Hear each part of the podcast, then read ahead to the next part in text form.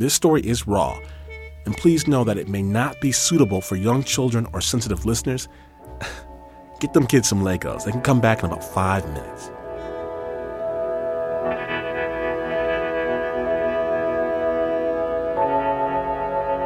I'm nine years old, and we don't eat meat, my mom and me, because we're vegetarians. But since my stepfather, Leopoldo, entered our world, we have meat in the house. Steaks in the refrigerator. We buy them every week now, whether my mom needs them or not. I know now how meat feels, but not how it tastes. Cold, thick, rubbery. It's funny how raw meat heals raw meat.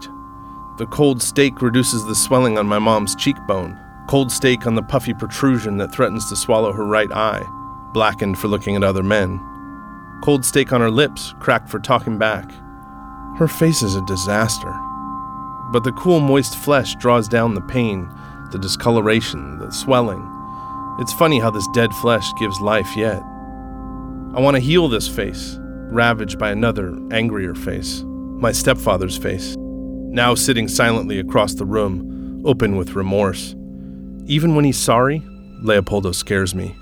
His body is always tightly coiled, ready to strike out. He's sinewy and strong.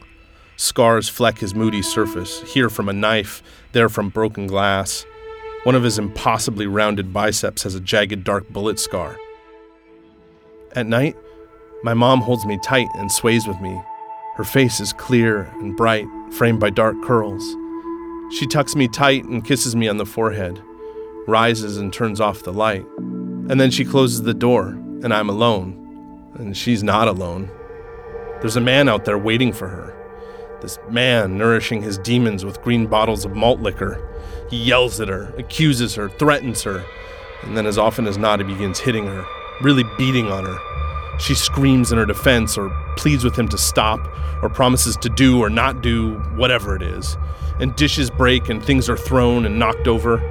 Impacts to walls and floors make booms and crashing sounds.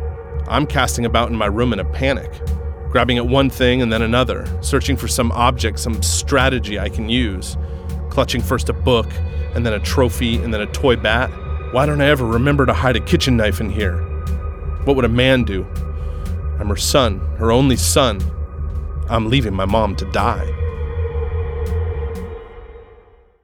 I always do the same thing. I calm down. It is important to calm down. I climb back into bed and hunker down beneath blankets and pillows. I muffle the sounds of my mother's destruction. I used to cry myself to sleep, but now the sounds are too routine to bring tears. I suppress the churning in my belly and the lump in my throat, as Mom taught me. He doesn't hit me, but he bosses me around, mocks me, threatens me. I'm twelve years old when I think I finally have it in me to kill him. Get out, I say. You're nothing without us. You're nothing. He doesn't even look upset. My time has come. He just casually punches me in the mouth. I fly backwards, crashing into the couch, but I bounce right back up. My upper lip bloody and numb. I'm screaming at him, get out, get out. And magically, he does get out. And in that moment, my mother finds her way back into sanity. It was somehow okay for him to beat the hell out of her, but not me, not her boy. So we pack, fast, and we run. That summer we hide out in John and Susan's basement. I see John peer out protectively when we hear cars coming up the driveway. But Leopoldo doesn't find us that summer, and then we move up farther north, to the woods in Skagit County. I'm thirteen years old and I'm strong. And now I hope he does find us. I wait for the day. I eventually pray for the day that he finds us.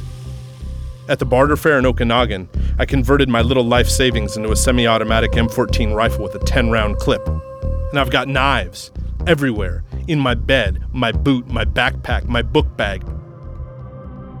But he never does find us. He never finds me waiting for him. I'm twenty-seven years old. I'm an attorney with a new client in a maximum security prison for women. We're going down the list of questions, and I ask her what her batterer would typically do when he was done whipping her. And she tells me that he would gently tend to her wounds with witch hazel, doctoring the red welts on her brown skin. He kept up steaks in the fridge to heal her.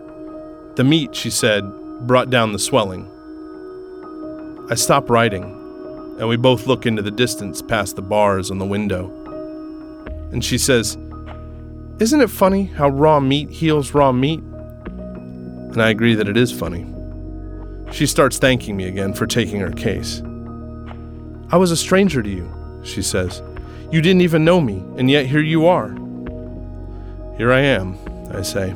"I feel like I've known you for a long time." After a silence, she says, "All I ever wanted was for him to leave me alone. That's all I wanted. But he came after us. He found us. You have to believe me. I didn't want him dead. I didn't want him dead." I believe her. I believe that, unlike me, this convicted killer never wanted her batterer dead. And there, in the prison, I'm finally thankful that he never did find me, waiting for him.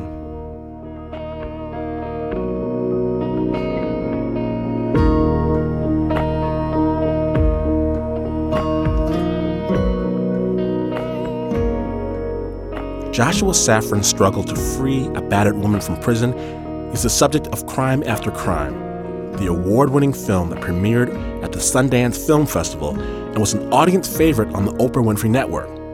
His memoir, Surviving Utopia, about his childhood on the run, will be published next year. We'll have a link to his world on our site, snap judgment dot org.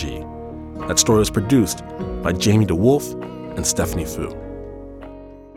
You are listening to Snap Judgment, and to hear more stories, visit snap judgment dot org.